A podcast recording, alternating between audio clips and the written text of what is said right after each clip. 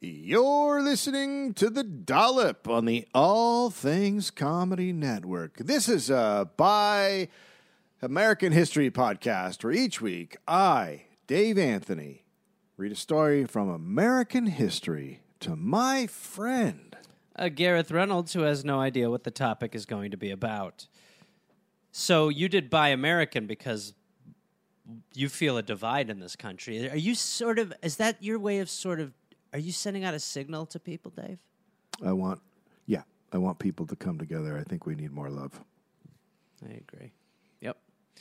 And We are starting a new group called Hugs Across America. Mm-hmm. And hugs our and drugs. Hugs and drugs across America. And our, our, our idea is that you, you, you we're going to start a big line and everyone's going to hug someone else. And it's going to go all the way around America. And at the same time, people are going to pass whatever drugs they have. And when the when the hugs get all the way to the ocean, uh, the beach in California, Gareth and I will be there to hug the final person and then take all of the drugs. Yep. Yep. That'll be the end of it. That's that's It's the whole weird- idea. It's a weird charity. It's a charity, Yeah. by the way. It's a charity. Uh, yeah, it's a 501c, I think. Um, I should probably tell my little story I want to tell you after the ads. Okay, well then let's Right. do the ads. Or no, we're gonna do the Great. music. We'll do the music, Oh, and, then we'll right. and then you'll tell your story after the ads. That's right. Okay. Great. Or you can tell your story before the ads. okay. Great. Okay, music Great. now. And called it quote his jam pad. Jam pad? I'm the fucking hippo guy. Dave, okay. My name's Gary. My name's Gary. Wait. Is it for fun? And this is not going to become the Tiggly podcast. Okay. This is like anarchy. On a five-part coefficient. Come on, rules, let's play. Now hit him with the puppy. You both present sick arguments. No sleep till hippo. That's like the hippo. Action part. Hi, Gary. No. Nicely done, my friend.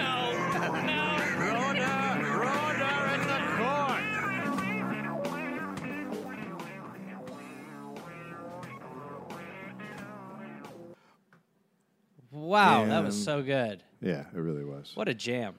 So uh, my mother was. I'll make this quick. My mother was watching this quiz show, and she said uh, this clue came up about this guy named Frank.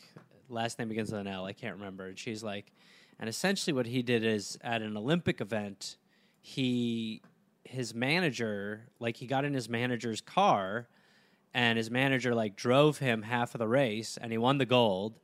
And then, like two days later, they took the gold away from him because people were like, "Hey, that guy was actually in a car for a lot of the race." and I go, uh, I go, "Oh wow!" I go, "That's amazing." I go, "What's his name?" And I Google him, and it's you know there, and I, I Bing him. Sorry, I, Bing. I don't use Google. I Bing, and uh, and I go, "Oh yeah, okay, all right." And then I and then I'm doing a little more research, and then I see it says 1904 Olympics. The one Huh? that took place in the wildest Olympic Games ever, and I go, "Oh, okay, great." And I go, "Is there any books on it?"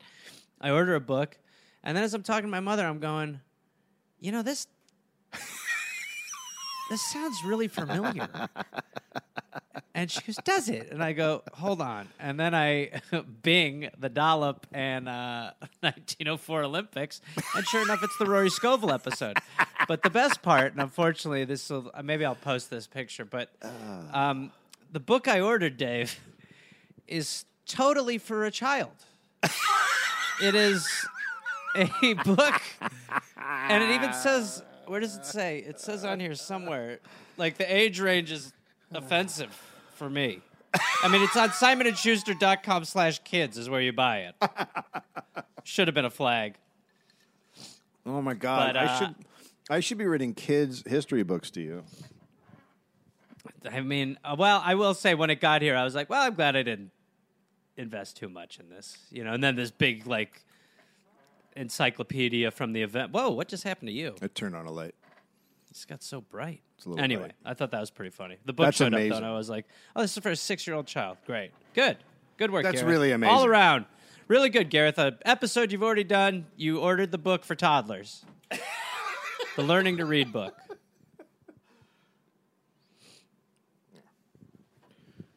That's Um, well, an enjoyable story. Thank you. A little, a little fun.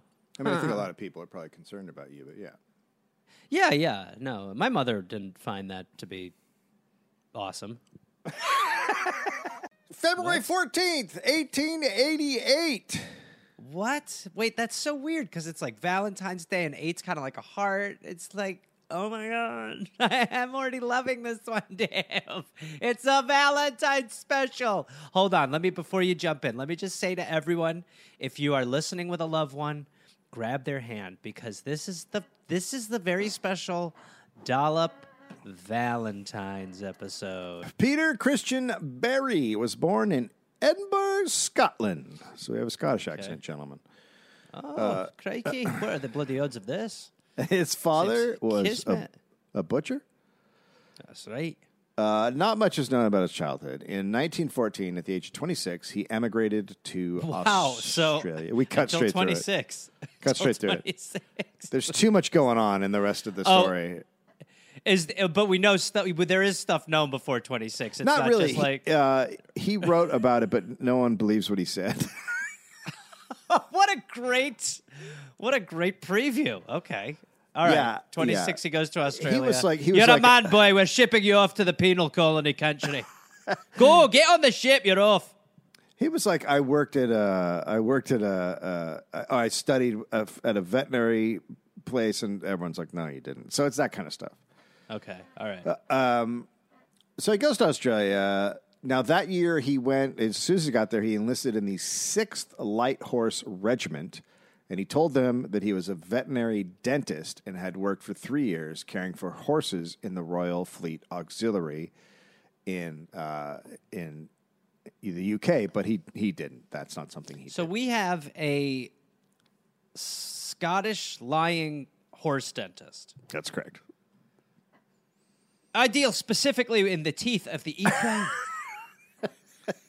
no, I can't. The people, humans' teeth are far too bloody tiny. I can't get in there. The horse teeth, they're big. The chompers, simple. author David Ashworth uh, is where most of this comes from. Um, quote: Just under five eleven inches tall, 166 pounds, with a with a dark red cheeks, hazel eyes, and black hair. S- His cheeks sound bruised. Yeah, the cheeks. Uh, the cheeks kind of. What do you think of my lovely natural rouge? Looks just like he's been hit with a tack hammer in the sides of his face. Look at that, eh? I'm dead sexy, eh? Look at that, eh? Lovely. Uh, Peter was sent to Gallipoli to fight. Sure. Obviously, that did not go well uh, for the Australians. Peter said his right arm was seriously wounded after fighting. Uh, uh, it's like four months, and then he was discharged. But he was actually there for two months, and he got a septic foot.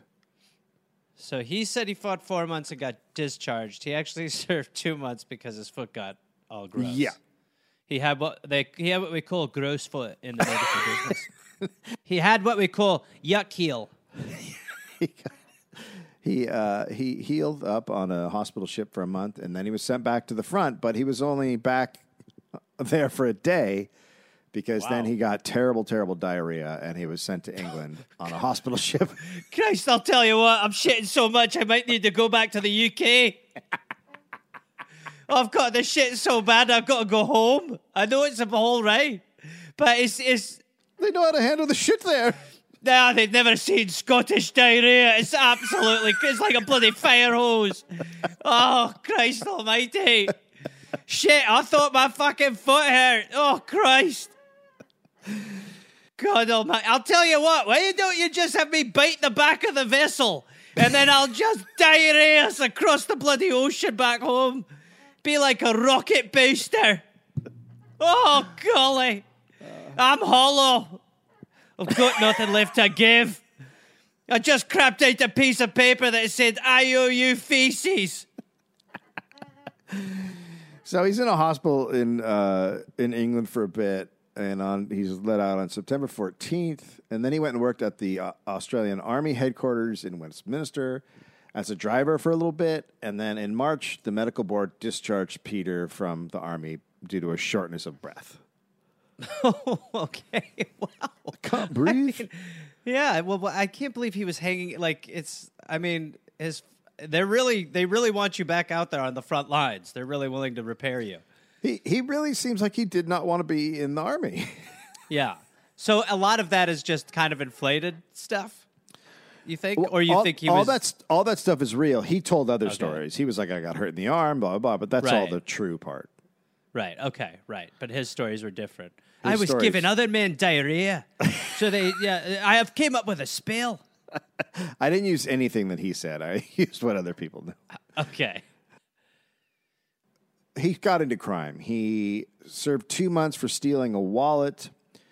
And then he met and married Florence Eva Vince. She was 23. He's about 29, I think. And they moved into the Queen's Hotel in Leicester Square. And then uh, I started buying horses. And pretty soon had eight horses stabled at the Epsom Racing Yard. Wow, that's a lot. That's a Yeah. lot of horses. It is a lot of horses. Now, Britain at this time, it's post World War One. They're flush. Uh, crowds are packing into racetracks and going to other gambling places. Okay. Now, ringing, ring a ringer. When you ring, it's when you take two horses, one slow and one fast, and you enter the slow horse in a race, and then it doesn't do that well, and then you change the appearance of a fast horse to look like the slow horse, and you put him in another race as what everyone thinks is a slow horse, Right. and then that horse That's- wins. That's the ringer. Low expectation horse. Right. Yes. Okay. So you create a loser only to hide your winner. Right. You create a loser that will have really long odds, and then that horse wins. And you make a lot of money. right. Uh, so you clean up. Now, the Jockey Club is a body that oversaw horse racing. Right. They're A the, tiny body, but still. yes, a tiny, large body. It's a it's a large group of tiny bodies. Right. Yep. Uh, so doping horses was actually not illegal until 1903. Up until then, you could Oh, just dope away. Dope. Sure. Great. And then even after 1903, they made it illegal, but there was no one to enforce the rule. Good. Right. Very so it's similar to how we are handling the Paris Climate Accord. That's correct. And then up until 1913, horses raced without names. So you could oh, really. What was the commentator's job? And the big black one, he's out in front, and then there's another brown one behind him. He's a little more brown, and the one who's a little less brown than that one's going up in front of him right now. But there's a black one behind him who's not as black as the one who was in front, but he's still a black horse, and he's moving closer. We got a white horse with a couple dots on it behind him. He's Go! behind the one that's brown, but not as brown. white, go We're not as brown as that one. spots. The white horse is still behind with spots, but the brown one who's not as brown as the other What? one, but still brown. He's one of the three brown ones. He's moving up a little closer. One of the Yeah, black horses is coming brown. from the behind. The white horse is making a move. The white horse is spot making a move behind the brown horse. Now he's near the brown horse. It's not as brown as the other brown horse. I'm near the first black horse. Now he's taking the lead. White horse with spots are going to take it away from the black horse. White horse with spots. Uh, hey, I want to collect my winnings. I am 20% certain my horse won. And we have no real way of figuring Right. that out. Here is your money. Thank you.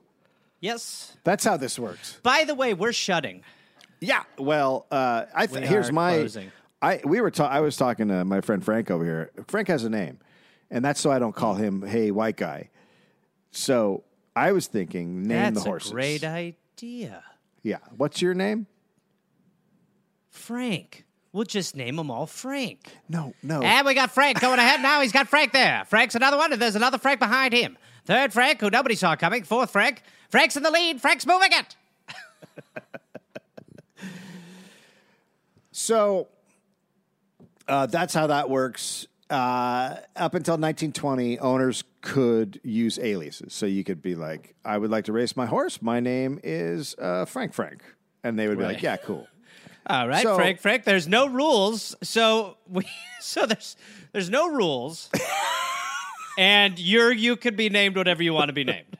I just love that there's no rules and people are betting on it. It's just like, sounds, sounds tough. so in 1918, Peter Barrie met Gilbert Marsh, who was a con man. And Peter bought a horse from him for $400. But then when Marsh tried to uh, cash the check, the check bounced and he tried to get the horse back, but the horse was already on a ship headed for Ireland. So Marsh confronts Peter, and then Peter says, Look, I bought that horse for a client. So that check, that client screwed both of us. And they said, Where's the client? He said, Oh, the client got killed uh, when a German submarine sunk his ship in the Irish Channel. Mm-hmm. Mm-hmm. Yep. Yep. Yeah. And he was like, "Well, well, as long as we both got screwed by this guy who's dead from a German sub." So this, so this, however it happened, maybe Marsh thought that was an amazing lie because they started working together. Okay. Now, Peter had a three-year-old filly named Mexican Belle and a two-year-old horse that had never raced. Okay. So he, the two-year-old was then entered in two races, two days apart, and Peter dyed Mexican Belle from bay to brown. Bay is like a reddish color, from bay to brown. And when he was done, Mexican Belle looked exactly like the two-year-old. Okay. Uh, and it had to look like the two year old because Mexican Belle's ex trainer was going to be at the track watching the race. Right. Okay. So usually, usually you had two horses because you would run the slower horse in the first race and then the quicker one So, in the so second. is everybody just playing the ringer game? I don't think everybody is, but it seems like a lot of people could be. Yeah. Okay. I, I think that the main thing here is is making the horse look like the other one, which is actually where the artistry and skill comes in. Uh, so, in many ways, this is a makeover competition. Yes, very much so. Okay. All right. Uh, so usually you'd use the two horses, the slow one and the fast one. But Peter wasn't really sure about the two year old. Like it had never run. Maybe it'll run too well. So instead, he ran Mexican Belle in the first race and just doped her with uh, laudanum So the, uh, ugh, to slow her the down. horse is right. Yeah. So the horse is like, "Whoa, fuck." That's good now. Barely make it now. That's a good pony. Barely make it now. Sure enough, she finished last. And then Peter gave uh, for the second race gave Mexican Belle cocaine with a syringe thirty minutes before the race. Wait, is Mexican Belle the one he ran in the? That's the one he ran in the first race too. Yeah, for some reason he So didn't he's trust going- he didn't trust the bad horse, and so he doped So he's uppers and downers. like Belushiing the horse. yes, that's right. Uh,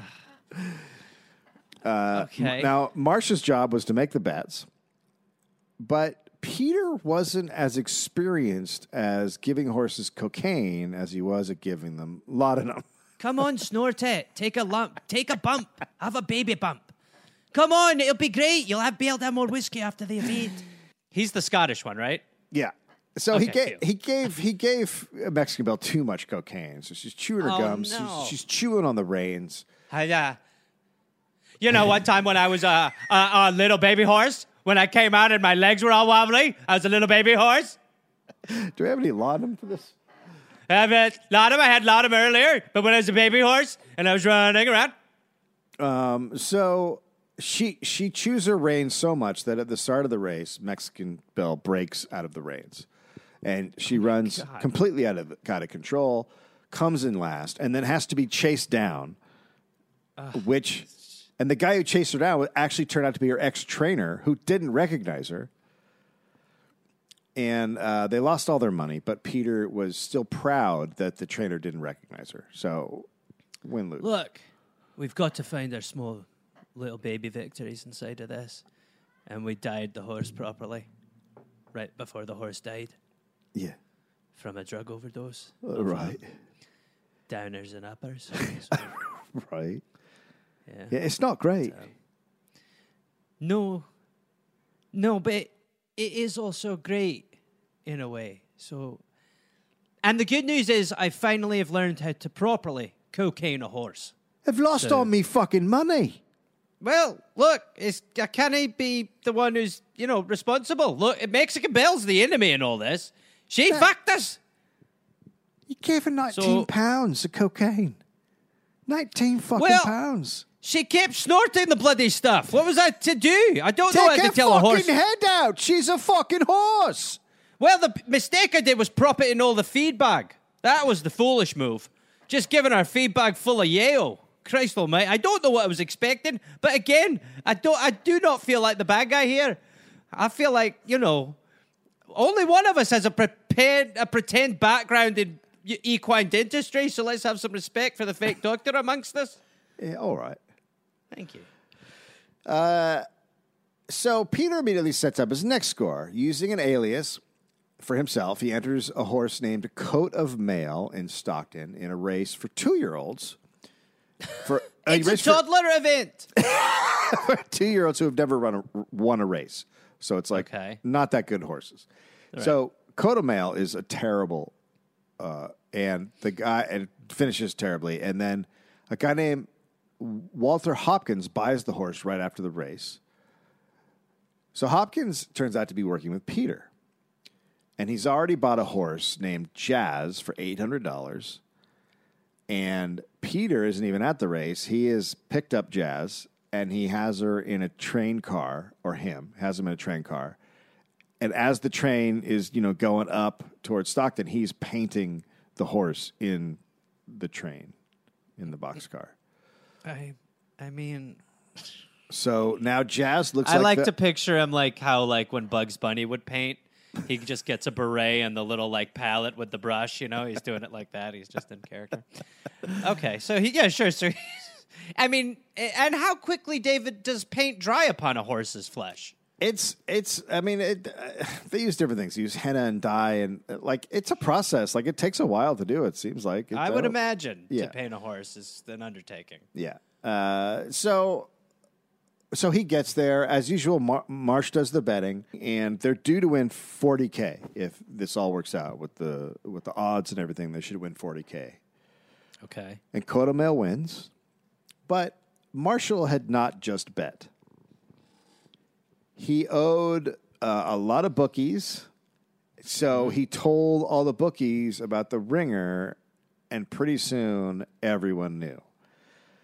Peter said it became such an open secret that, quote, whenever I walked down Coventry Street, I was certain to meet a half dozen people who would pull me up, and finger my jacket, and say, That's a nice coat of mail you've got on, but you've had it dyed? That, that's the kind of lying that he does. that's why I didn't. You know, you know you're. I mean, he's horse famous.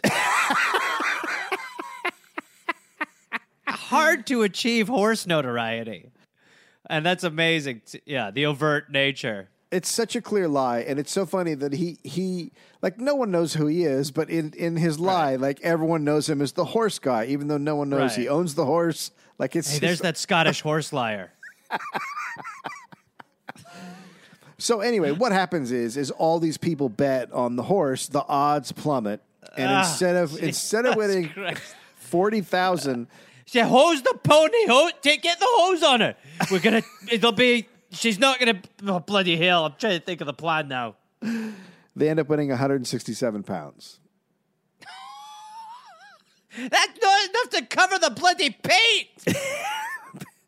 Peter bought a fur coat uh, and cashed this check with the guy who sold, sold him the fur coat Oh my god.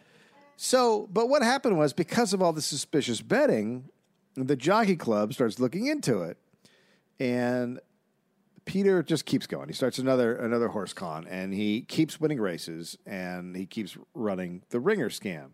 Peter and Hopkins also made money selling shitty horses to racers in India. So, so coat of mail is the name of the is the name of the shitty horse. So now people Right. think the shitty horse won. So he made the shitty horses valuable, and then he Oh, would sell them. right. But he'd sell them to people in India where there's racing going on because that's so far away that it's not going to get him in a lot Yeah. of shit. Yeah, that's like yeah, you're shipping lemon horses. So yeah, and the people there wouldn't find out the horse was bad until they got to India. Yeah, until they So- were yeah, until they were like, well, what are we gonna do? We're gonna go to Australia and find this English, this Scottish lunatic. So Peter's possibly the best horse painter in the world. Well, what a what? So His, I mean, is that it's a skill. Give the man, give the artist his due. you know? I used to want to be a pretend dentist, but now I've realized my bloody calling is actually painting ponies. I'm a pony painter. So his fingernails are almost completely gone from all the bleach and ammonia he rubbed into horse hides. Oh my god! Well, That's- think about their hides. That's to make white spots. Oh my God! He's just.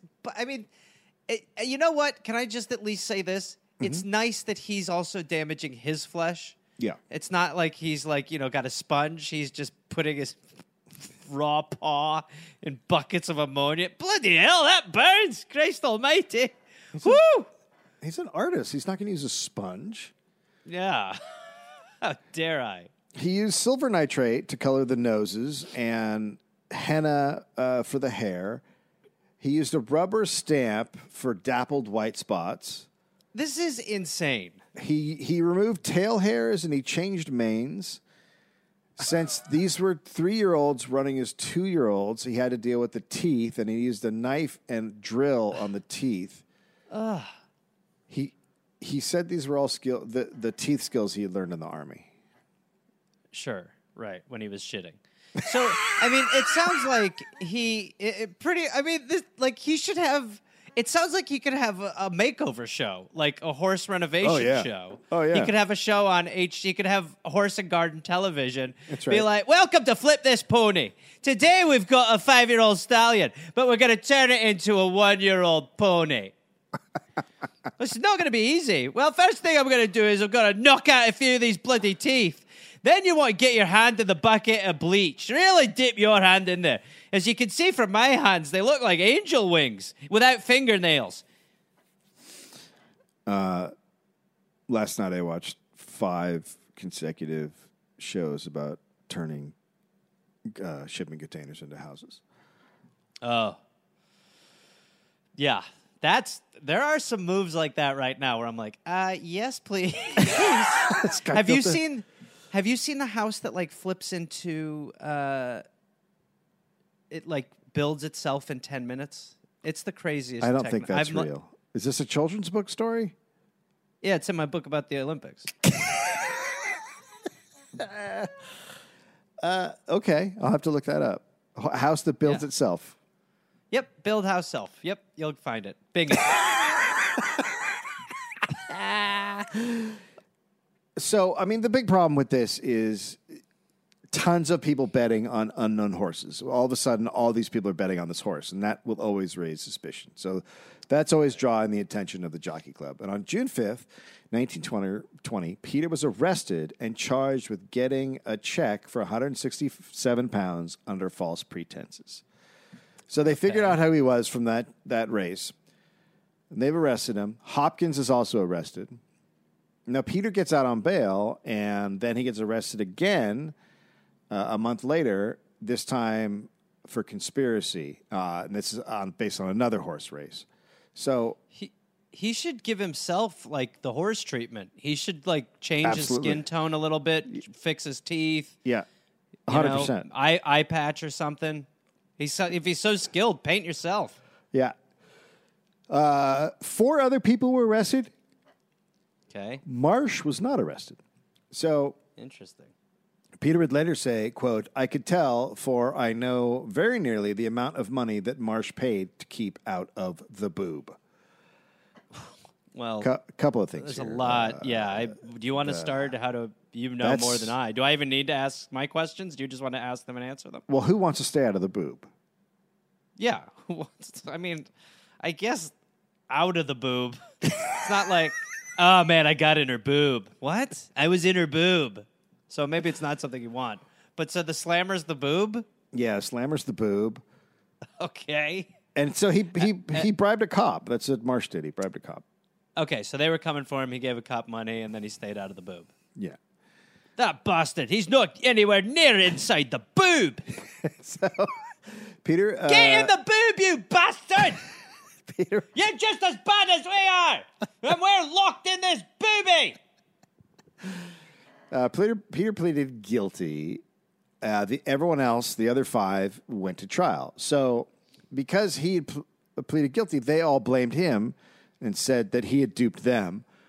And on the Hopkins on the stand, Hopkins said it was quote a disgraceful fraud to run a three year old as a two year old. So all these guys are like, I can't believe he did this.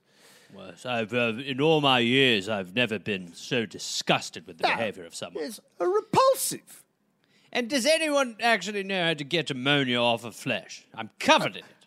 Hello, Governor. I do. Oh, aloe, that's a good idea. He suggests we put aloe on it. Called us governors, he did. Yes, hand me some of that aloe. Oh, aloe, governor. That's lovely on it. Really does do everything. Quite a miracle liquid, isn't it? Um, Hopkins was found guilty. He got 15 months. The only guy of the five who was innocent was found guilty and got 15 months because the judge refused to believe anybody could be that stupid and thought he had to have been a part of that. Wow, really? yeah, I mean, you're like exactly. I'll, exactly. Yep. Uh, Peter ended up getting three years.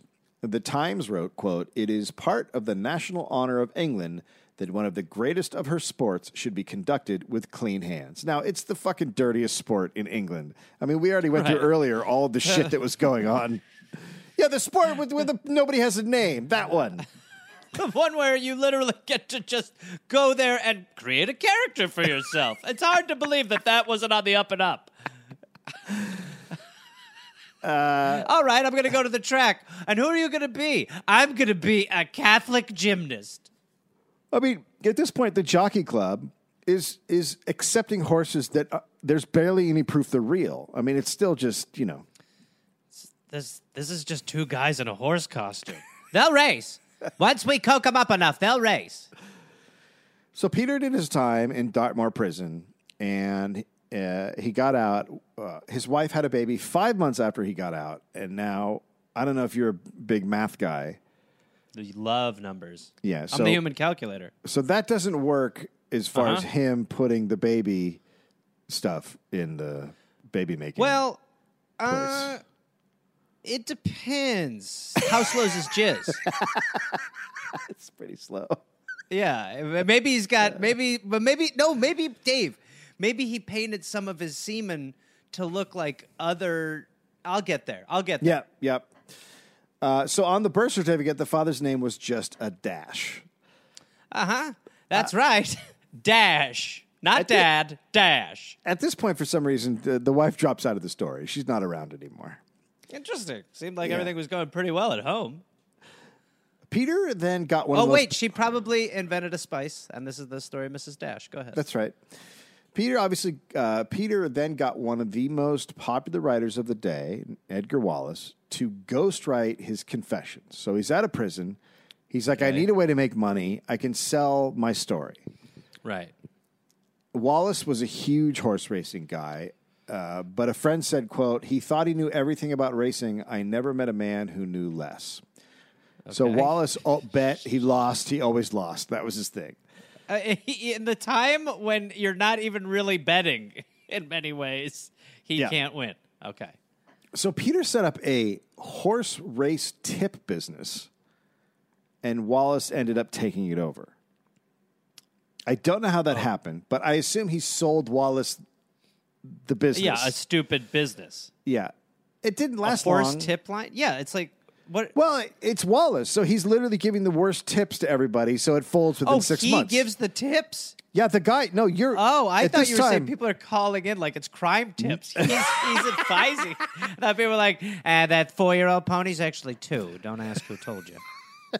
No, he people call him up for horse for racing tips, betting tips, and he and he gives them. So Wallace takes over. He's terrible. The business folds.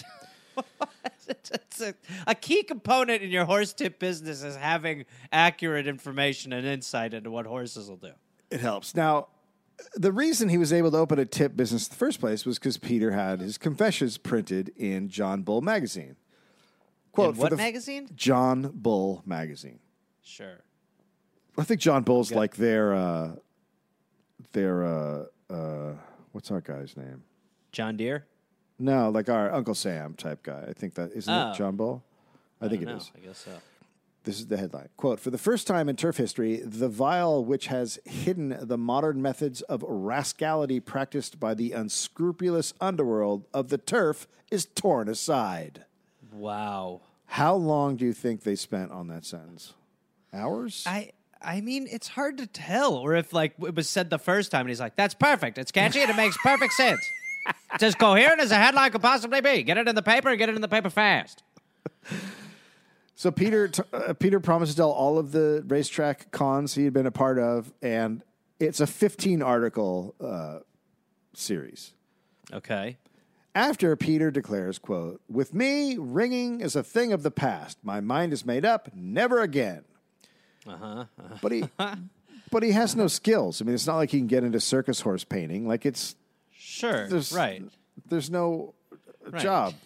Yeah. He's Horse Casso. He did, uh, and then there's a depression happening also. So he has a record on top of that. So he's just unemployable. Bad. Yeah. So he decides to leave the country and he takes a ship to Canada. He on the ship he dressed up like a priest and was so convincing the captain asked him to preach the ship's sermon on a Sunday. Oh my God! Is there a better sit? Uh, brothers and sisters, take hand in hand and put your uh, maybe also put your hands together. Maybe don't hold hands. That was a strange thing for me to say. I've done this many times before. Ah, the Lord hath seen over this lovely vessel for quite a time, and I think it's uh, about time we paid uh, the piper, as it were, and let the Lord know how great we think He is, and He is male. Heads down, please. Oh, sweet Father, you are so great. Some of the waters were rough, but for the most part, you didn't make the you didn't anger the sea on our behalf, and we can't tell you how much we appreciate it. You are so good based on the Bible, a book that is filled with stories about your brothers and potentially your sister, maybe not, but might be. Probably gets into your mum a bit as well. Your dad was able to get your mum pregnant without actually putting it inside her, and that's Yeah, actually I don't- quite I magical. I don't think you're all right.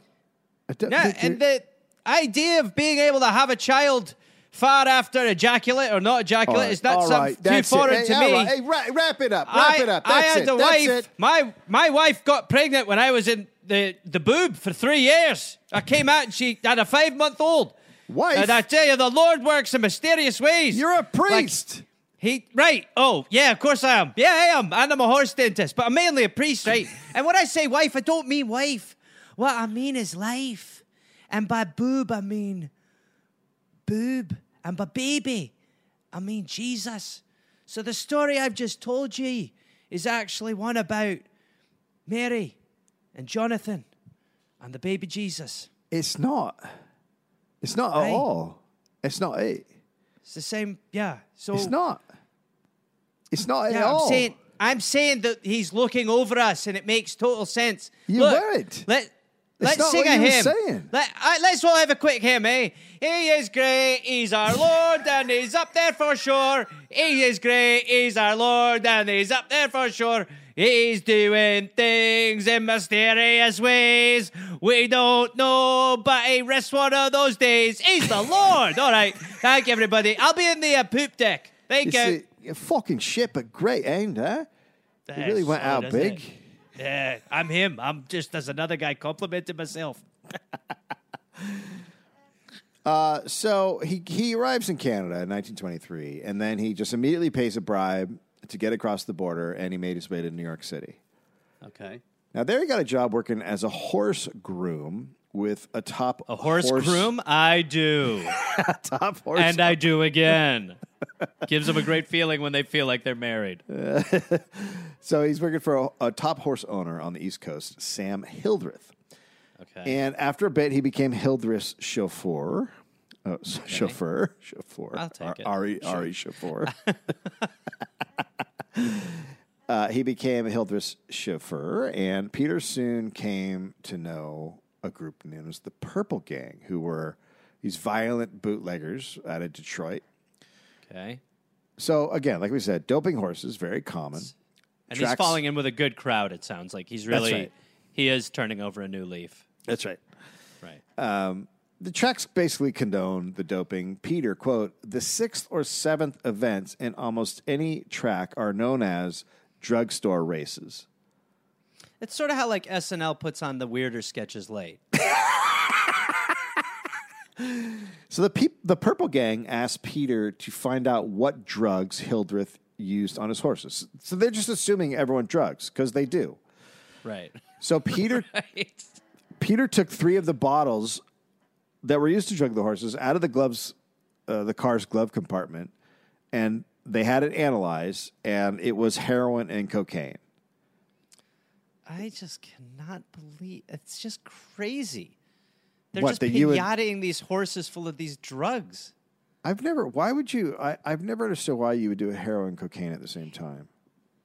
Well, I- think a, a speedball's a mix, and I mean, I, Yeah, shit, I don't is. know. It's supposed to be great, but I mean, that sounds sounds like there's a tremendous downside. I'm sure at first you're like, oh, okay, yeah. Um, but yeah, I, I mean, the hair, I get, it's just, it's super fucked up, is what it is. I mean, Yeah. it's just obviously crazy. Uh, so Peter would tell the Purple Gang which of Hildreth's horses to bet I can't on. believe I can't believe the purple. I mean, at some point, I do have to mention it is a very bizarre name. Yeah, I should have looked. I'm just. that. I thought I'd hear it once, and I'd be like, ah, I could leave it. But now it's like, ah, the purple gang's a big player in here. I'm. I'm just picturing like the Wiggles. Uh, so he would tell the Purple Gang which of Hildreth's horses to bet on because he knew all the scams they were doing. He was helping with the scams. I mean, there was Right, stuff like they're using electric buzzers and just all all kinds of nonsense. So Sure, yeah. Let them know you're gonna coke them up, heroin them, or tase them. Give them the inside track. in 1926, he and Hildreth ha- had a parting of the ways. So Peter's on his own, and he ran a scam in Canada and was arrested. But instead of going to court, he changed his name to Patrick Christie and moved to Chicago. Sure, Dave. Well, that's it. They always say, "Would you do you plead innocent, guilty, not guilty, no contest, or would you like to change your name to Patrick something or other and move to Chicago?" Uh, so he buys two horses, uh, Calicua for twenty five hundred and Bobby Dean for hundred. So I, you can probably guess which one's bad. yeah. Uh, Bobby Dean smoking. so he made Calicua look like Bobby Dean, and Okay. this is Peter Barrie's very first ringer in the U.S. So the Purple Gang's in on it, and they're obviously very dangerous. Martin Marks was the leader of the gang, and he at one point killed eleven men in fourteen days. So he's Jesus. not a guy you want to fuck with. So you steal a wallet, you go in the boob for three years. Eleven guys, fourteen days. You're still out rigging. Yeah, yeah, yeah, yeah. Well, you got to catch them. Good. It's a good system. So Peter painted Calicua at the new track outside of Chicago.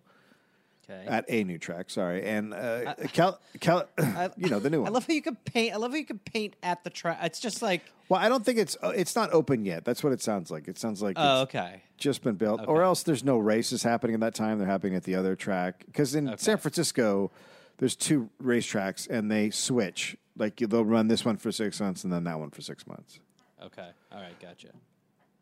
So Calicua is light bay colored, and Bobby Dean is dark brown with a little white star on his head. So Peter gets to work. Star. Yeah. Two gamblers are lookouts, and the gamblers had fronted the money to buy the horses, and then they were going to bet a shitload on it. So after some time, both horses look the same, and then Bobby Dean is put on a truck and sent to a farm in Ohio, and Calicua goes to Lincoln Fields for the race on Labor Day. Right. Now, the Purple Gang and the two gamblers, super excited. They rented a room at the Congress Hotel two days before the race. So they're doing it classy. They're like Yeah. treating themselves. They're like, we'll make a weekend out of it. That's what. we're doing."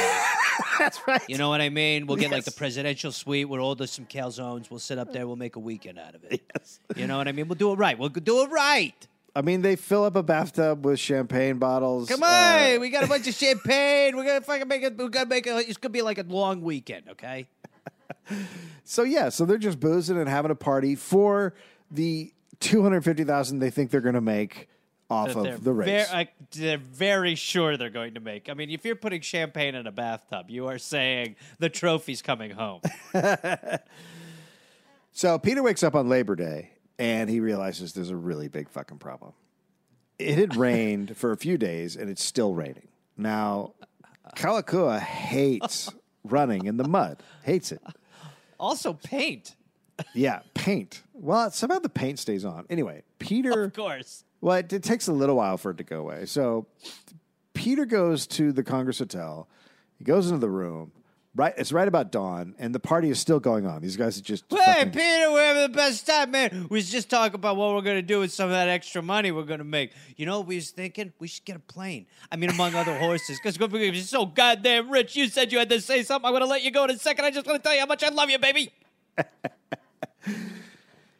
Uh, also, I assume there's a lot of cocaine. But anyway, Peter Peter says call it off because Kalakua will lose in the mud. And one of them told Peter, "quote Listen, Limey, we've put up a lot of dough and come 500 miles to bet on that horse. You'd better start him, or there'll be trouble."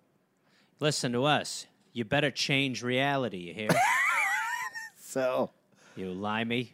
he doesn't have any Yes, choice. of course. I'll go find a way to make this horse better in the mud. Just give me today. Perfect. Thank you. So it's a huge, huge race. There's 30,000 spectators. It's the largest racetrack crowd since around 1900. It's a brand new track. Okay. Governor's there. Most of the rich Chicagoans are there. Tribune called it, said it was like a grand opera opening. So Calico runs in the second race, and the jockey had recently ridden Calico in Tijuana, but Uh-huh. the dye job is so good that he doesn't recognize Calico. Wow. So he's he is skilled. He is. Yes. I mean, that's pretty impressive. Calico starts well, but then slips in the mud. Uh, so badly, the jockey almost falls off, but he hangs on and he recovers and he somehow gets Calico to finish third. Okay. Now, if you don't know betting, in you that can bathtub. bet. Yeah, you can bet for a horse to finish first, second, or third, or show. Show means they finish in any position in the first three. Uh, so the gamblers almost recovered all the money they bet. They were just short. Okay. So it wasn't. It's not a catastrophe. Yes, they hadn't lost that much. So he spared whatever violence could have visited him. Right. Right. Right. But based Oh, on Mike, can you imagine watching that race as him? Oh Christ! Oh bloody! My, like his little Scottish heart, like oh Christ! Oh Christ! Oh Christ! I, I would say this is when the gangsters started to own him. That's that would be my impression. Okay, interesting. Uh, so Peter headed to Havana next with his horses and raced for the season there. He may have wanted to get the fuck out of you know the U.S. after that, but Sure. during that time, Calico was barred by stewards for being doped in a race. Uh, and then another race uh, race horse he bought that wasn't very good, named Hot Dog, kept winning. Well, it's- That's just the worst name. That's terrible. Hot dog. uh, Havana season ends. He comes back to the U.S. and he starts traveling around the country running uh, the Ringer Con. He's using aliases everywhere. The sports editor for the New York Daily News at one point lent Peter eighty dollars, and a little while after, he ran into Peter at a boxing match and asked Peter how he was doing. Peter quote, "I'm doing a little better now," and then he opened his coat to show off fifteen thousand dollar bills that were pinned to the lining. What is going on? What? Isn't that how What is you? he in the midst of? No, That's- it's not. Yeah, That's not how you- I go- where do you put your money? I put mine in the bank of coat. He has. fi- Did you say he had fifteen thousand dollar bills? fifteen thousand. Oh fuck! I forgot me coat. Oh fuck! yeah, I mean, honestly. Oh Christ! I think you gave me the wrong jacket, miss. Oh no! Oh Christ! this one's got fives. Oh shit! Fifteen thousand dollars. I mean, the point of having thousand dollar bills. Can you break a thousand? No. oh. Well, uh, I don't think I can have an ale here then. That's probably why they stopped making them. Uh, so, the editor who wrote that story also noted that Peter was controlled by gangsters. Quote, for the last three years, he has been the tool of gangsters of New York, Cleveland, Pittsburgh, and Chicago. So, in late 1931, he was hanging around Nate Raymond at Duffy's restaurant in New York. Raymond may have been the gangster who helped Peter buy the horse Akhenaton, so for around 5000 So at the same time he bought Akhenaton, he bought two shit horses, Shem and Ep. I mean, dude, their name together is Shemp, which is the Yes. shitty stooge. No, they. I mean that it's yeah. Shem. I think the Stooges were Yeah, we didn't even bother to name them. This I one's think- Shem. this is uh, this is uh, nothing and turd. The What's two the- new horses we've got. What's the shittiest horse name you can think of? Uh, crap. This is crap. this is crap. My pony crap. Come on, crap. Oh Christ, he's lost again. Yeah, Crap sniffing all the bloody roses. yeah. So it was clearly named after the Three Stooges because, um, Oh, it was. well, actually, was Shemp in it yet? Uh, Shemp was late. Shemp Howard came in, yeah, 1923. Oh wait, Okay. yeah. Oh. So this was probably, na- I would imagine this was named after. Yeah, Interesting. that's a weird thing to name a horse. Yeah, it's not like you're. It's a, a low bar. Uh, so Shem had never raced ever. Okay. He was ju- he was just bad. No one, everyone was like, he's not going to do anything. So Peter uses the alias Peter Wesley and hires a trainer. So he he creates a new alias to hire a trainer. Okay. He tells the trainer the owner of the horse is a guy named William Marino. And then the trainer meets Marino. Marino knows absolutely fucking nothing about horses. And at the same time, he uses Duffy's restaurant address as his own address on forms. Are there any red flags about this So that you'd like to highlight? Uh, and, and, and so people who are working with him now don't know what's happening. At one point, they have a driver transporting the horse, and Peter was in the trailer painting Shem at the time. So they Yeah, arrive, and it's a different colored horse, and the driver's like, "What? Okay." Uh, yeah, never mind. Uh, Peter quote. Considering horse faking is an art, then changing of Acton to Shem was a masterpiece. I worked on him in the van. I had to change his entire color and put two white legs on him, all in this moving van. White legs on him. Yeah.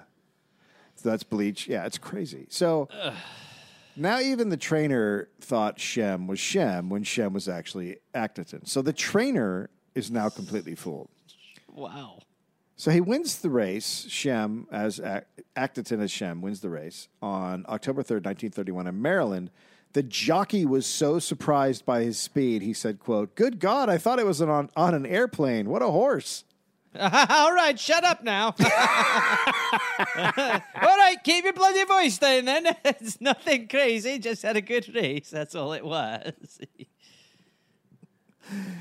But Shem was a gelding, so that means castrated. And oh, Acton okay. was a colt, which oh, means balls.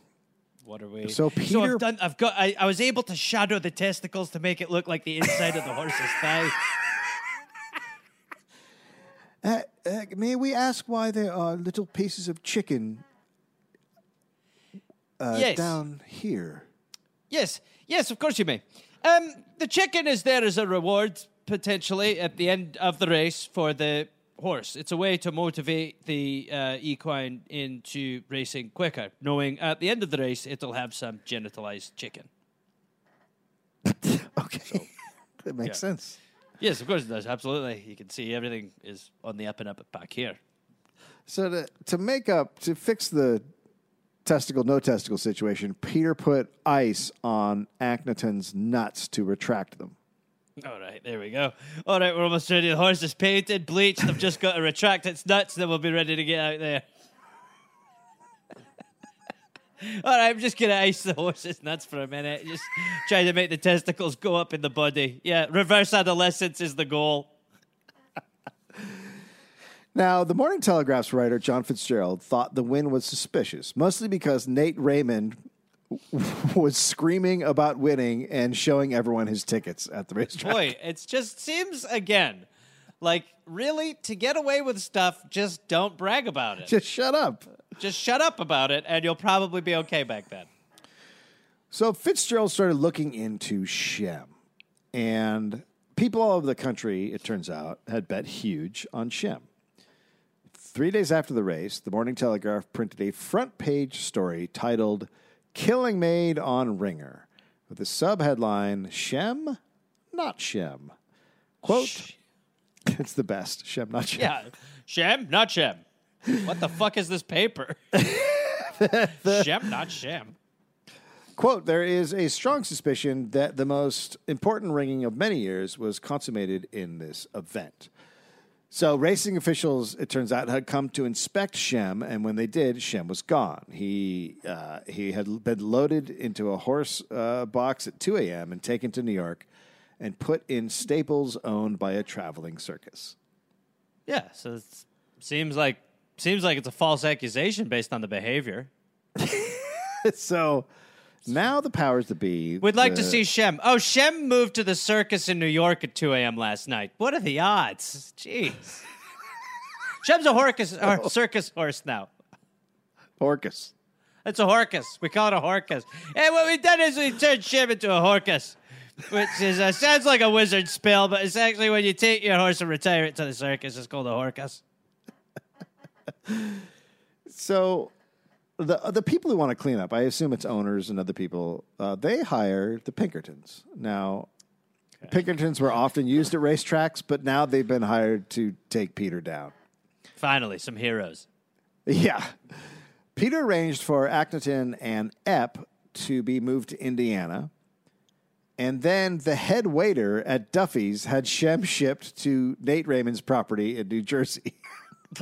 I guess- hey, uh-huh. we're committing a crime. Just wanted to let everyone know there's some crime happening here real soon. It's about to go down. Crime horse coming through. Excuse us, crime horse. Hey, well, this is our horse crime. And then after that, Shem was moved to a converted garage in Highlands, New Jersey. it's Right, just right, just like up- nature. Just, just like nature. It's just dumb mob stuff. It's like this is really something you'd see on The Sopranos. Like, a, Yeah, this is like pony fellas. so the guy who arranged that move was a bootlegger who had also sometimes managed training camps for pro, pro boxing matches. So everyone involved is just Yes, it seems if you've ever touched the side of athleticism, you can have a horse in your garage. So rumors started to spread that the ringer Shem was actually actually Akhenaton, and racing offi- officials were trying to track down Akhenaton, and they couldn't. Uh, the New York Daily News tried to question Shem's owner, William Marino, and reported, "quote He could only speak three words of English. I don't know." Oh, interesting. So, Soon after that story came out, Marino changed his last name to Martin and shaved off his mustache. alrighty. So there we go. And learned English probably pretty quickly. the Pinkertons then located Shem at the converted garage, Wow. and I mean, they are the horse PD. Oh, it's crazy that they did that. And then Yeah. another Pinkerton found two suspicious horses covered in blankets at the Indiana farm, but they couldn't figure out who they were. Like, I guess they couldn't get the blankets off and figure out. So they're the, the blankets are, they can't get them off. they are really on there. oh, these are weighted blankets. Oh, these horses these are so great. not Oh, stressed that out. really alleviates stress. They probably go to deep REM. So the the Pinkerton now is now just watching the farm. He's keeping an eye on it. And uh, after a couple weeks, Peter bribes a local cop to help him get Actaton off the Indiana farm. Okay. And Actaton is This, now this this episode answers the question: What if horses were drugs? so now Actaton is now being called Sir John and Mm-hmm. is taken to a different stable. Okay. So the Maryland Racing Commission finally, after all this time, I think it's like a month, they conclude Actaton has did race as Shem. Okay. And seven men, as well as Acton, Shem, and Emp, are all banned from Maryland racetracks. So the three horses and seven guys who they are, think are involved. I like how you ban the horses. You're like Yeah. you too. No, you guys Yeah. aren't allowed in here either. Did a lot of messed up stuff with your the knowledge. it is that you it knew is what you were hilarious. Like the one of the it's just the crazy idea. Why would you ban the horses? The horses are yeah, not. The, it's not the, like horse- the horses. the horses are, are not going to come back without these assholes who you've banned. like, I made thirty grand. Nay. Yeah. Yeah, honestly, yeah. And your name? Not John Horse. I'm a cat. Okay. So the uh, the officials cannot figure out who Peter is. They don't know of the seven guys who's the guy in charge and which one's Peter. They Okay. did ban Peter Christie. Right. A week later, Peter painted Akhenaton and raced him as Hickey in Maryland. So he so what's happening essentially? I mean, it's like three card pony, but so they are they are trying to while they're trying to determine just exactly what the hell is going on and who Peter is. Peter is still using these contraband horses and still manipulating appearances and Yeah. doing what faking, he does. Faking names and yeah, doing his thing. Right. Okay. Even even in the state that's just banned him, he's he could go to another state, but he just doesn't. Right. He's so he's just like I mean, it's he's lazy. He's Yeah. brash. So in that Oh, I can't be I can't be fucked to go all the way to fucking Virginia. I'll just do it again here, screw it. It's like what? so the gangsters in that race won two hundred thousand betting. Uh, oh, okay, wow. So the stewards are super suspicious. So they asked Hickey's previous owner to come down and ID Hickey. They want, we want, they're like, we want to make sure this is Hickey.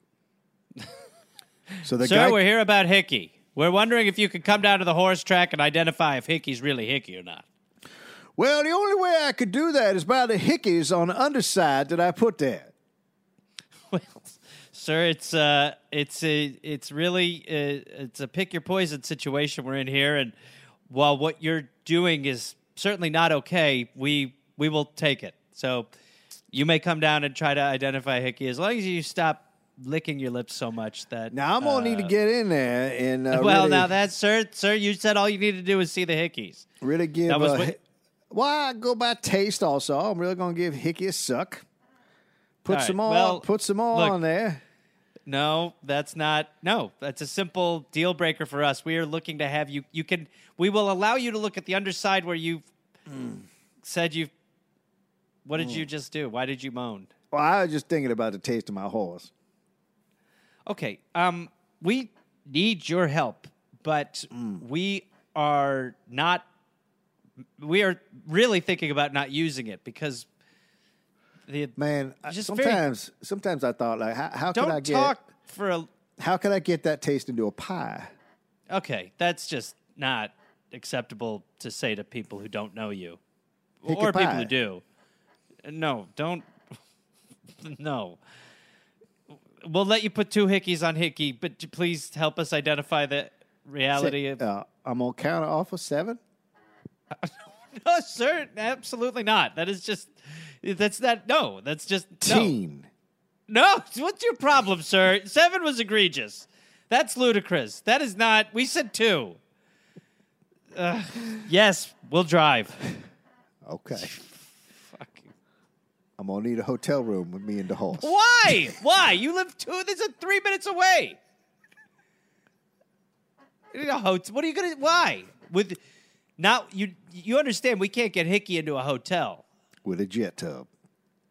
You want a hotel with a jet tub and be allowed to give your horse Hickey seventeen Hickeys? That's right. Well, I just realized we have the wrong address. Oh. Christ. oh my. Oh yeah, my indeed. So uh, the ex owner comes and he IDs Hickey right away because they had switched the horses. Okay. Wow. So I mean, what a shit. This is like David Copperfield level of animal switching. So Peter goes to New York to collect his share of the 200K, but the gangsters tell him it had already been lost in a dice game. Quote, Hey, it's gone. "Hey, we've all had a tough break. Never mind. Limey. You'll get your money some other time. Wow. So That's I, crazy. Peter never has very much money, and this is probably one of the reasons. Uh, And he's just he's owned by the he's owned by them, like Yeah, you said. uh, So yeah. there's really little he can do. Wow, it's terrible.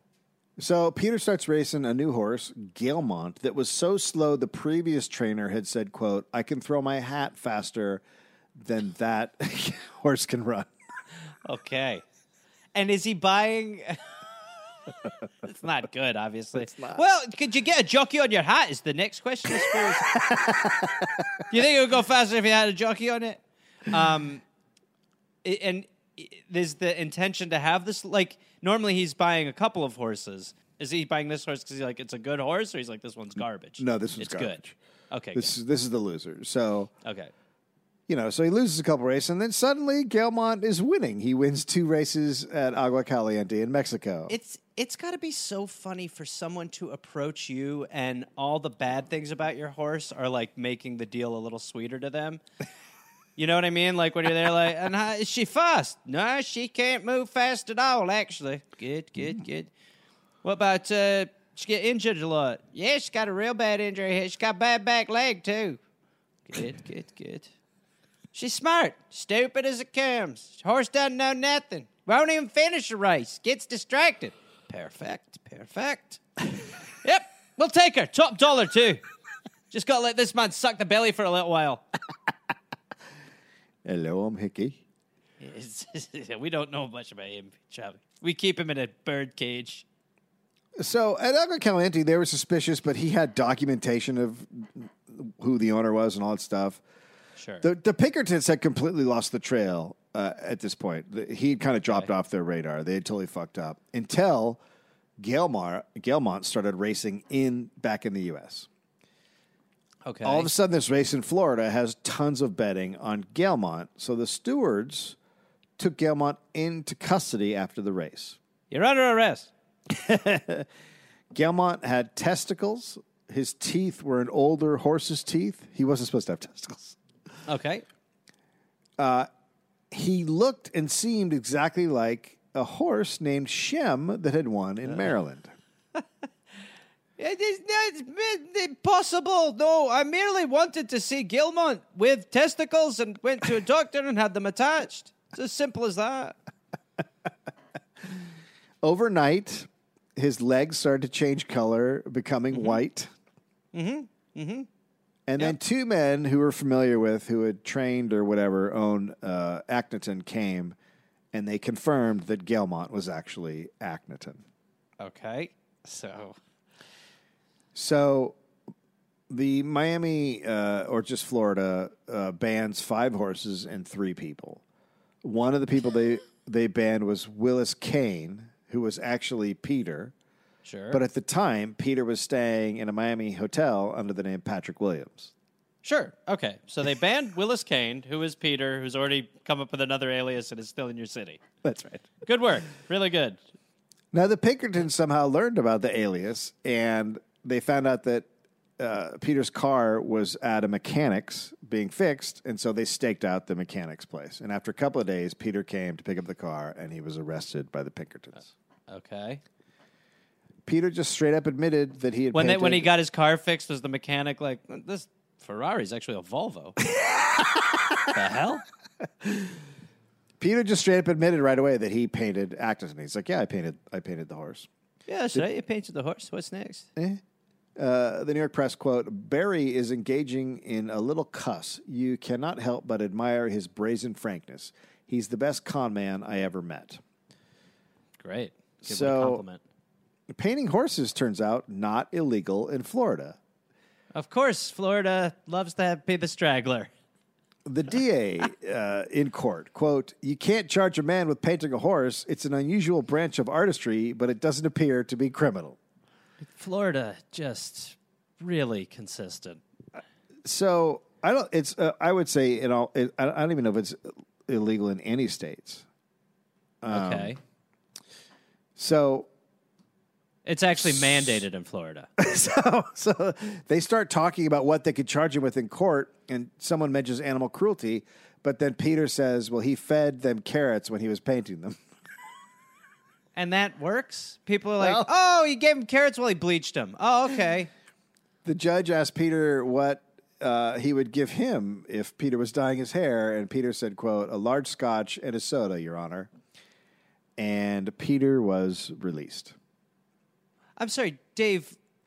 What were they on a sitcom court? were they in sit court? Was there a laugh track? And uh, Peter, what would you give me if you were dyeing my hair? Well, scotch and soda on it. I can't stay mad at this guy. Get out of here, mister. Go paint your ponies.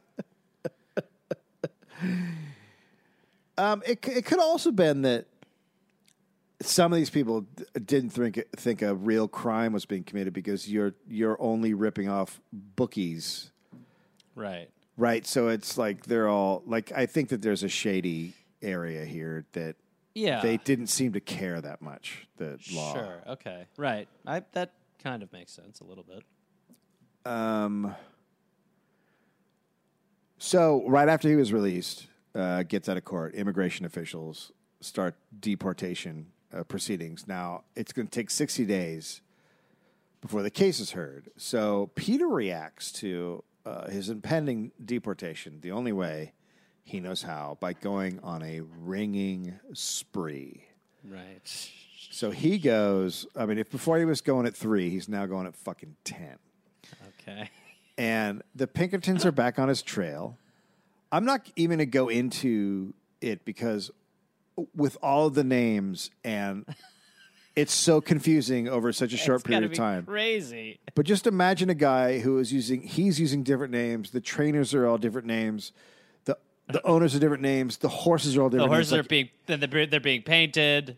I mean, I read it four times. I was just like, "This is fucking crit." Like it's just track after track after track after track. Okay. state after state, name after name, horse after horse. So the ringing, How, like roughly, what? How many horses are we dealing with? Oh my god, there's got to be like there's there's got to be like 15 or horses okay, or so. wow. So- I mean, it's it's a lot, and Okay. and you know you're talking about all the states and the racetracks and the na- the names is really Right. the thing that you're just like I can't do this. Right. Right. Right. Sounds like you're calling a horse race.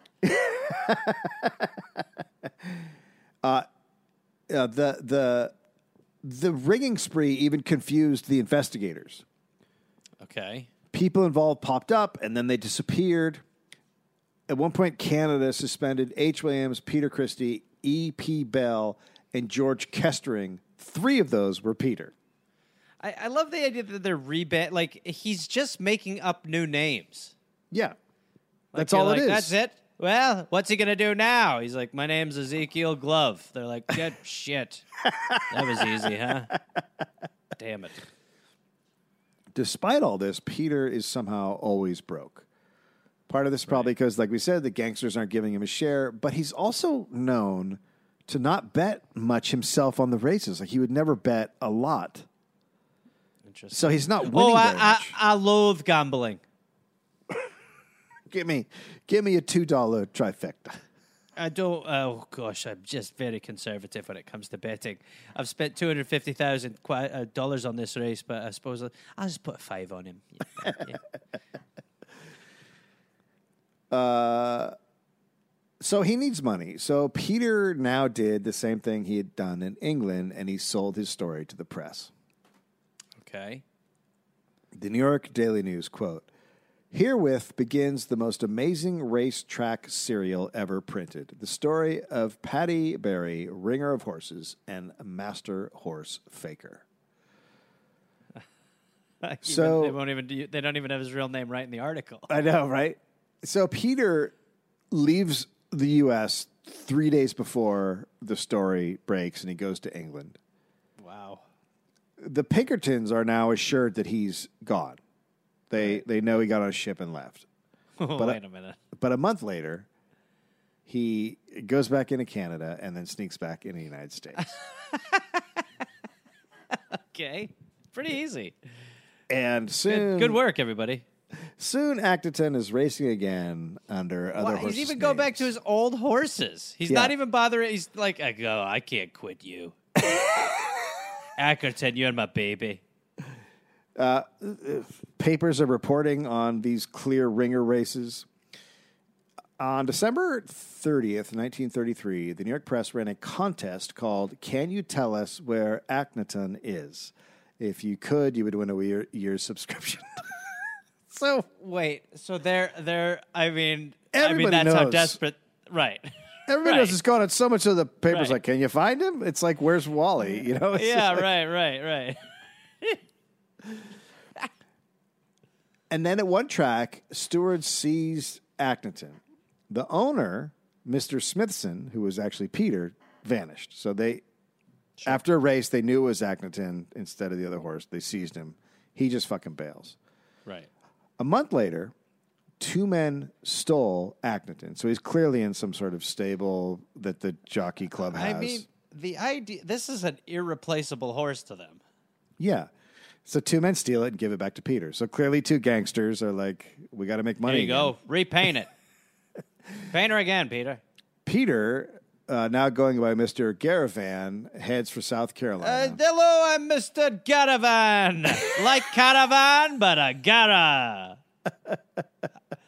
I mean, literally, someone was like, "What's your name?" And a caravan drove by, and he was like, "Caravan." So at this point, he's just always on the move. He's never slowing down. He's just constantly on the move. So in August 1934, he has a falling out with a gambler that he went in on a horse with. So Peter has a woman, possibly his wife. He got married again to some like crazy hot Irish woman. She's supposed to be like Okay. insanely gorgeous. And um, sh it sounds like she and two other people go to the stable and say, where the gambler is taking the horse, and they say, That's my horse. I'm taking it. And the stable hand's like, I don't know what to do. So he lets her take the horse, but he follows them. And then they go to another stable, and there the, the stable hand sees Peter and recognizes him, and then tips off the Pinkertons. Wow. Being followed. This is before people knew they were followed, apparently. So the Pinkertons arrive with the cops, and Peter is arrested. And he's taken to Sarasota, Sarasota County Jail, but he doesn't seem concerned at all. He's just like totally casual. okay. An American journalist, quote, he was boastful and very proud of his feats, even though he was broke. So he's charged with uh, with taking the horse, but the stable hand then doesn't show up to be a witness. And That's big. then Peter just says, Look, I actually own the horse, and I'm not one of the three people who took the horse, and the jury finds him not guilty. And also, Your Honor, uh, again, if you were to dye your hair, I would give you a scotch and soda. Get out of here, you scamp! I can't stay mad at this guy. So immediately after the trial, Peter is once again arrested by immigration authorities. Okay. In October, he was ordered deported for entering the U.S. illegally, and a Pinkerton agent follows him to make sure that he gets on the ship, and the ship pulls away without him getting off. Sure, but that wasn't the problem before. I mean, he, I know. he did. You know what I mean? He did it. He's Yeah. like, okay, yeah, that's right. Now there's no way he'll come back because he did it this time. He did it last time. So he's back in London. He's 46. He's broke. He can't own horses in England. Mm-hmm. So once again, he sells his story, this time to the people, which is a, Okay. not the actual people, it's the name of a We will take it. Uh, it's a 20 piece series, and it's published starting on January 20th, 1935. It's, it's, it's like half truth, half lies. Like he's just making up shit, but then there's some true stuff in there. And when it was over, when the run was over, he made a deal to write six more articles c- uh, called What Punters Don't Know. So giving up the secrets of the, Okay. the trade. Now, this led him to open up uh, a tipster business, right? So now he's giving racing tips. You know, the best thing to do is paint it. this is not what I, I thought it would be very different than this. I, why am I paying for this? So while he was, while those what punters don't know stories are being published, a horse with really long odds won a race, and an investigation was begun. and the doctor who owned the horse turned out to not be a doctor, Interesting. This is and it, and the doctor also turned out to have the same address as Peter Barrie. uh, okay, doctor. So But what it turned out was because he couldn't own horses, Peter was now using people to front his owners. okay, right. So the natural progression now is that he is essentially painting owners. Yeah. Right. So the Jockey Club starts to refuse horses that were owned or trained by associates of Peter or just suspected associates. Sure. I mean, the scrutiny over horses now. and so Does he feel like he's got wet paint on him? A little bit in the back. No, pass, pass, pass, pass. So he's constantly switching horses from owner to owner. Most of the owners have no idea what's going on. Okay. So one investigator wrote Peter knew a waitress at a cafe that lived near him and, quote, with his usual cunning, one day asked her how she would like to own a racehorse. And she thought that was a great idea. Sure. So when so the the person would buy a horse, and then when the horse won, the new owner thought they would sell it right after the race, Right. right? So make a huge instant profit. And sometimes Right. the horses are auctioned off directly after the race. Okay. So that's how they th- not only are they going to win the race or just the horse looks good, but then on top of that they make money because the horse's value goes up. Right. Okay. But what would actually happen is the horse would win and then the horse would disappear. Right. Okay. So everybody wins mostly. Now, Peter had his uh, tipping service near Trafalgar Square. Sometimes his tips were fucking awesome. And it got to the point where anytime Peter tipped a horse, the jockey club became suspicious. So he was now Right. giving out tips, basically saying he was fixing a race. Yeah. but sometimes, but it's, but he's not always right. I mean, some of this is just I, I don't think always, but it also sounds like for the most part his tip line. For the most part, he's just telling you his crimes. yes. Right. Okay.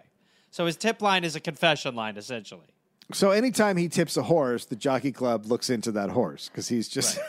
So they're like, okay, But his scam is a lot more complicated now because before he was just swapping out horses and using fake names, but now he's swapping out owners and using Right. real owners. I mean, it's just imagine trying to understand what's happening. Oh, If God. Like in charge, you're like, ah, So it, it caused him to have more financial troubles because more stuff can go wrong, and it does. And in 1938, he had already been in prison twice for two months for debt. okay, So when World War II breaks out, racing is suspended for several months. So now things just just go completely downhill. He has no backers. He can barely afford to buy a horse at this point. He certainly can't afford to buy good ones. And he couldn't even make the the ones he could buy win on cocaine. The jockey the jockey club starts cracking down on trainers who are involved in doping. They're even they're even banning ones who are not guilty, like they're just cracking down on trainers. just So- paranoid, right? on January 7th, 1951, the front page headline of The People was Ringer Barrie in Racing Sensation. I've been doping. Peter admits that he has doped over 100 horses using his own personal concoction that he called the Barrie Tonic. He said Ah. he said it did not contain dope. He had come up with this other mixture that made horses run fast and he was still using it on horses uh, for 200 guineas a pop. This Here isn't a this isn't a confession. This is a sales pitch. This is a because- marketing, yeah. Yeah, Peter is now selling Barrie tonic. New Coke heroin. yeah. So he's so I mean, he's he's basically he's doing integrated marketing. Yes, hundred percent. And 25 shillings a bottle. People are buying it. Um, the bottle read, "quote Shake bottle well three and a half hours before race, and you will have a winner." Uh, available to anyone. Now, the people must have realized that they had gotten scammed uh, by printing that story because they, a month later, start going after Peter hard. Okay. But that's still a month, a full Yeah. month of being able to sell. His tipping business, they revealed, is a total scam. He, st- he had started offering $1 memberships, but after paying the membership, no one would hear from him. He wouldn't give any tips. So he was just taking money Right. from people. Sure. Well, he didn't tell you what you were a member of. The people then analyzed his tonic and called it dangerous dope. It was full of potassium bromide, caffeine, and booze. the idea of giving a horse uh, again i mean it's just like what eh, what world do you think like giving a horse some gin is like this is helpful this will not hinder. This will hurt. This will help. Oh, so the people called Peter a menace to the turf. And then the Lord complained that one of his horses had been doped and racehorses jacked up their security. They started giving out passports to anyone who was authorized to enter the stable. So now you need a physical sort of ID. Right. Still, routine testing did not start for 10 years. The thing that could have fixed all this, nah. Feels a little bit like uh, COVID with us. So Peter Barrie, at this point, just kind of dropped off the map. Uh, his final attempt at publishing his confessions had backfired. In 1962, he was living in London at Australia House and told an official he never had applied for his World War I medals and now he wanted to. And his request was sent to Australia. On March 16th, 1962, he received his 1914 1915 star, his British War Medal, and his Victory and Medal. his and his uh, award for worst diarrhea. the worst diarrhea, or best diarrhea, depending on Best how you- diarrhea, yeah. Right. It's probably best. Peter lived in poverty another 11 years until he was 85. He was in government housing for single men, and he died on, on July 6, 1973. Wow.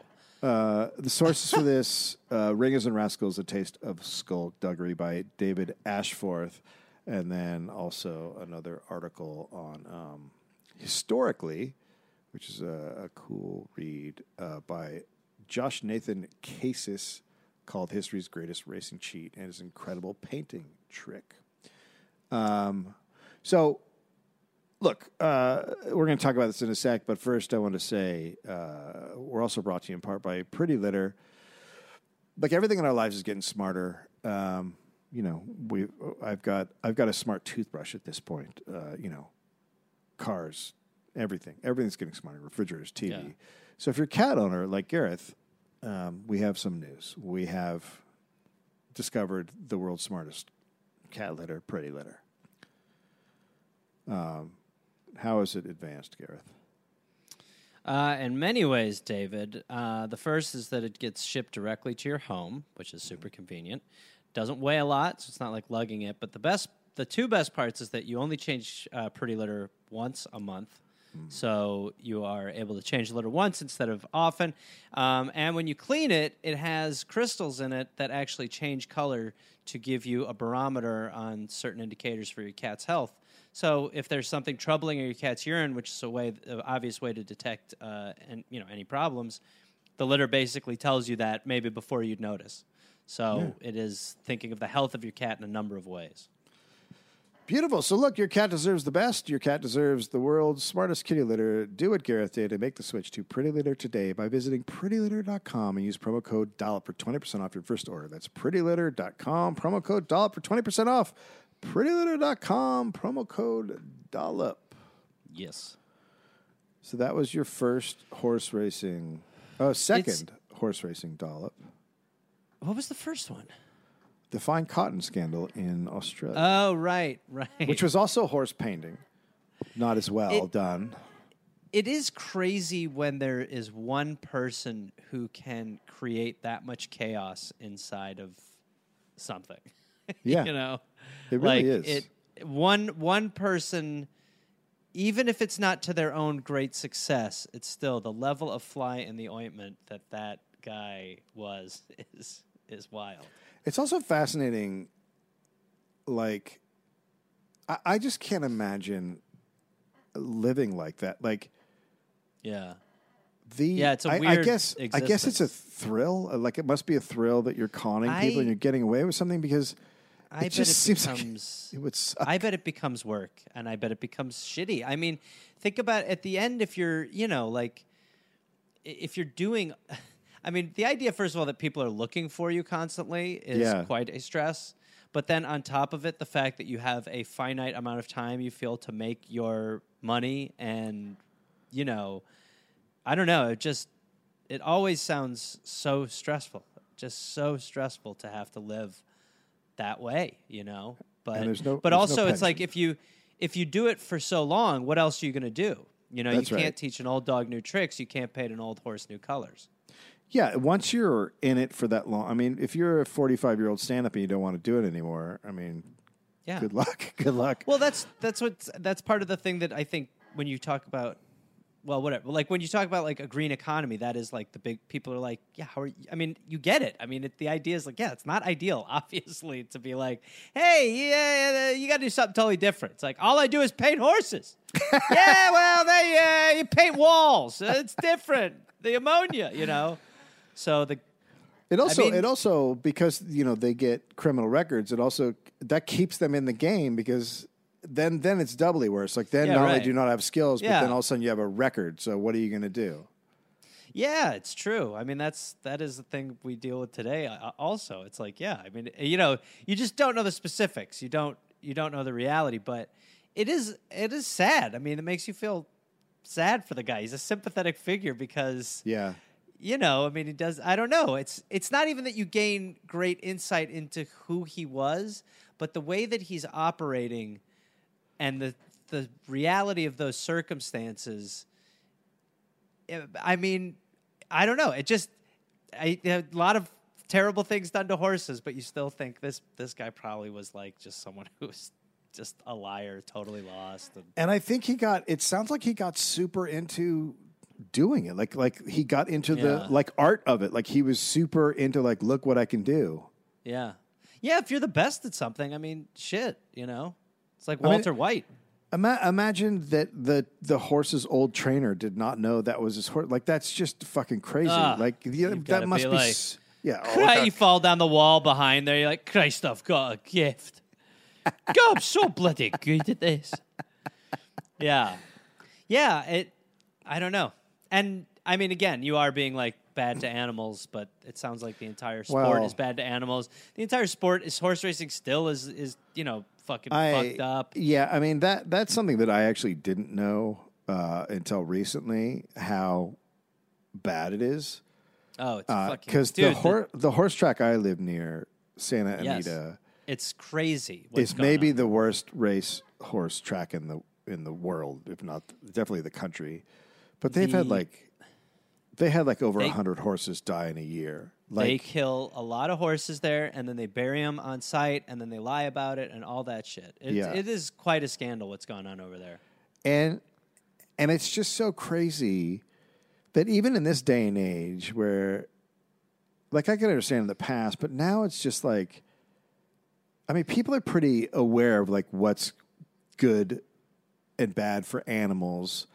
And aside, you take out the eating part of it, but just like you aren't usually allowed to just torture and kill animals for the the hell of it, which is essentially what racehorsing is.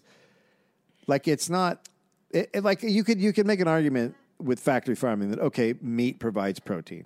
There's nothing of value coming out of horse racing. There's nothing. If you're if you're buying a ticket to watch an animal, I can't think of really any circumstance where the animal probably is having good treatment. what about snakes? What about snakes? Like if I bought a, a ticket to see a snake, What the fuck question is that? What are you even Okay, asking so- me? If you so bought a ticket to see a snake? here's what here's what happens. Let me. I'm going to walk you through this. I No, on- we were I- having a normal, I get convers- on, cogent I get on- conversation. I t- get on an airplane. I go to India. I, well, there might be snakes on the plane. I go to a small village. Uh huh. Dude's like, we have a snake here that's eaten four people. It's a giant python, and I go, Uh-huh. Sure. can I see it? And he goes five dollars. And I pay him okay. five dollars, and then we walk out into the forest, and he shows me the snake. is it his are penis? you? It feels is your? like it's going to be his is penis. your? Are you, I? I take it in my hand. No, and he. Are you saying that's bad? You're saying that's bad. That that is that is that is not bad, but also not what I'm talking about. So It's also insane and not what I'm talking about. It's a thing that doesn't exist. So no, that's not what I'm talking about. The thing that you, the thing that doesn't exist, you're right. It, it to me potentially pokes imaginary holes in my real argument. Yes. Well done, David. Well done. Well executed. Thank you. Seemed like it's how many how many times have you told that before? Because it seems so rehearsed. It. Uh, it's a story I tell my kid all the time. Oh, shit. Yeah, I mean, Yeah, you know, it all comes down. It all it all comes down to, you know, pe- fucking people need money, and yeah. People do what they, you know, if you live in a society that's based on paper, then you know you, people need money, and people are going to do what they can to get money. And It's amazing that when people Yeah. don't have money, the stuff they'll do to, to survive Yeah, and get money. I mean, yeah, and this is very sophisticated, but yeah, Yeah. I mean, this is this is what you do. and look, um, I you know, I, uh, people don't want to. A lot of people don't want to work. They don't want to have a fucking shitty job in an office. So uh, Yeah. okay, so you you did the horse thing instead. Okay, because. You know what's the difference between being a, a horse a painter and throwing horse races and working for an insurance company and denying people health care? Like, I'll who's- I'll tell you what is the difference: excitement. This is exciting. yeah, so it is weird. Um, all right, Yeah. well that was crazy. Thanks for the Scottish layup. That's always fun. It's always yeah, it's always uh, money. I think they call that Yeah. money. We should start signing horses. We sign With horses. paint.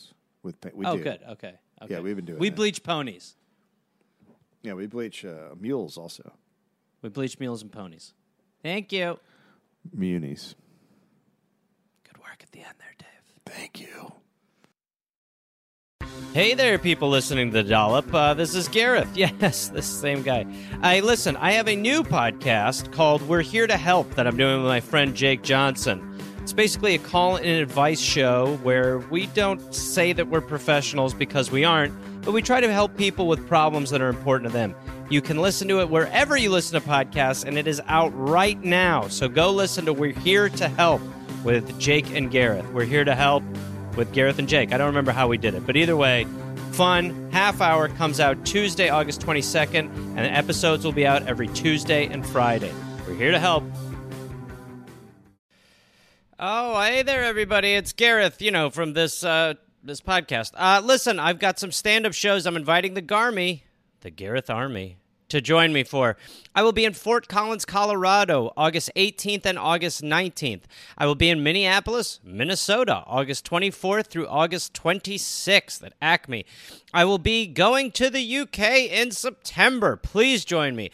I will be in Glasgow September 13th, London September 15th, Dublin September 17th, and September 19th, Manchester, Birmingham September 20th, Bristol September 22nd, and Cardiff September 24th. And then in November, I'll be in Australia. November 10th, almost sold out, I think. I'll be in Melbourne, Australia. Then I will be in Northbridge, Australia on November 15th, Adelaide, November 16th. Canberra, November 17th, Brisbane, November 18th, and then I will be in uh, Sydney on November 24th. Go to GarethReynolds.com for tickets. Garmy, let's get at it after it. Let's see you there.